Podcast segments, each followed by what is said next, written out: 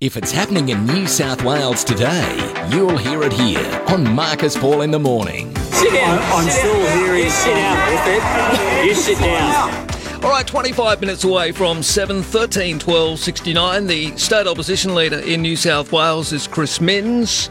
He joins us on the program. Morning, Chris. Good morning, Marcus. Gorgeous looking day in Sydney town. Uh, first in a while where we've gotten up and seen some sunshine, mate. Yeah, it's stunning. Just a great day. Nice to see the clouds clear, and uh, with COVID out of the way, uh, we're looking forward to a bright and happy Christmas. Yes, let's keep our fingers crossed. Now, what do you make of this? I, I saw on the front page of the newspapers today that in a reshuffle early next year or even before the end of this year, the Premier, New South Wales Premier Dominic Perrottet, will create a new Minister for Cities. He's unveiling his vision for a livable, workable, and beautiful post pandemic Sydney. Now, that all sounds wonderful, and I think that's great. Uh, what do you make of the new ministry? Well, look, I I'm not going to criticise them for sh- reshuffling and creating a new department or minister. That sounds great. Why not? But realistically, you and I know unless the government starts to do something about the cost of living, the extreme expense of living, in particular in metropolitan Sydney, the difficulty, particularly if you live in Western Sydney, of dealing with tolls every single day of the year. I'm, I'm afraid it'll just be words. We really need actions here, and we don't need probably another politician walking around town. We actually need some um, policy changes to make life a little bit easier for people who've done it very tough over the last couple of years.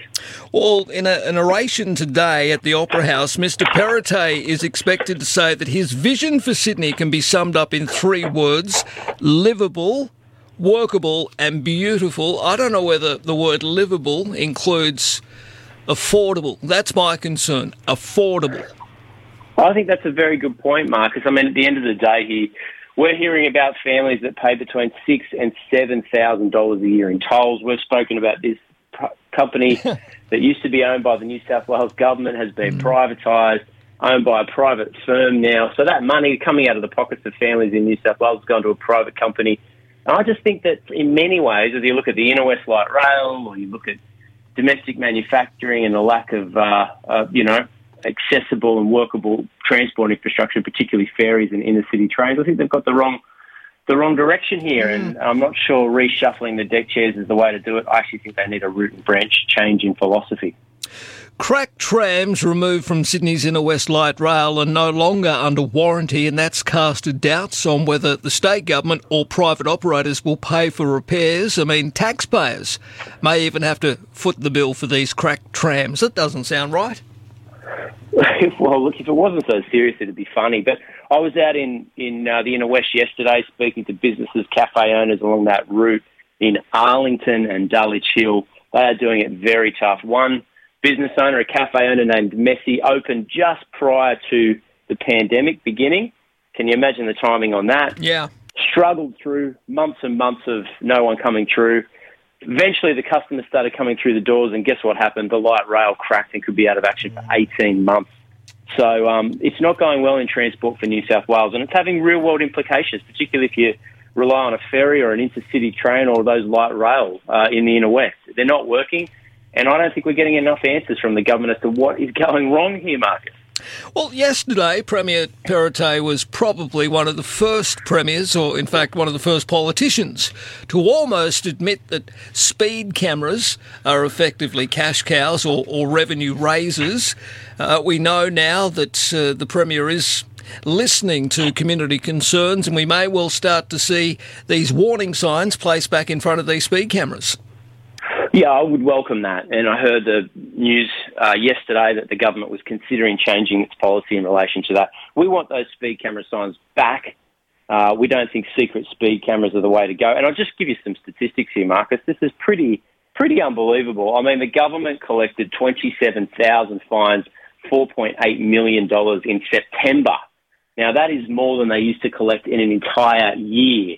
And uh, we're on track, if, if, all, if things don't change, for the New South Wales government to collect something in the order of $44 million in fines, which would be a 12,000% increase uh, in the number of fines that are being levied. Most of these are 10 kilometres or less. Now, that's not an excuse for speeding. I'm certainly not advocating that, but No, I'd much rather someone not commit the offence in the first place rather than receive a fine in the mail two or three weeks after the offence has been committed.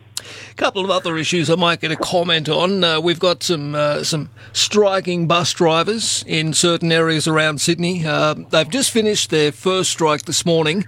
It went from four till six. Doesn't really affect commuters that much, but uh, more strike action uh, during peak hour tomorrow. That will be a pain.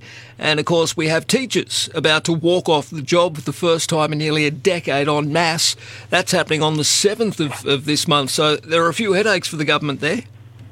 Well, look, I understand that. No one wants industrial action. Certainly, don't want strikes across the public uh, the public service. But the government does have an obligation to speak to their own workforce. Um, at the end of the day, they did ask bus drivers, cleaners, teachers, paramedics, police officers to go to work during the pandemic. Please turn up. Make sure that our society doesn't cave in on itself. And hundreds of thousands of public servants did just that. Uh, put their own health to one side listened to the government, made sure that they fronted up for work. And um, now the government is not talking to them about essential pay and conditions, particularly in the workforce. Marcus, they've got an obligation to do that. They're an Yeah. employer, and in good faith, they should at the very least be sitting down to understand how we can work through this. All right, Chris, great to talk. We'll catch up again next week. Thank you. It's my pleasure. See you, Marcus. See you, mate. There he is, New South Wales Opposition Leader Chris Minns.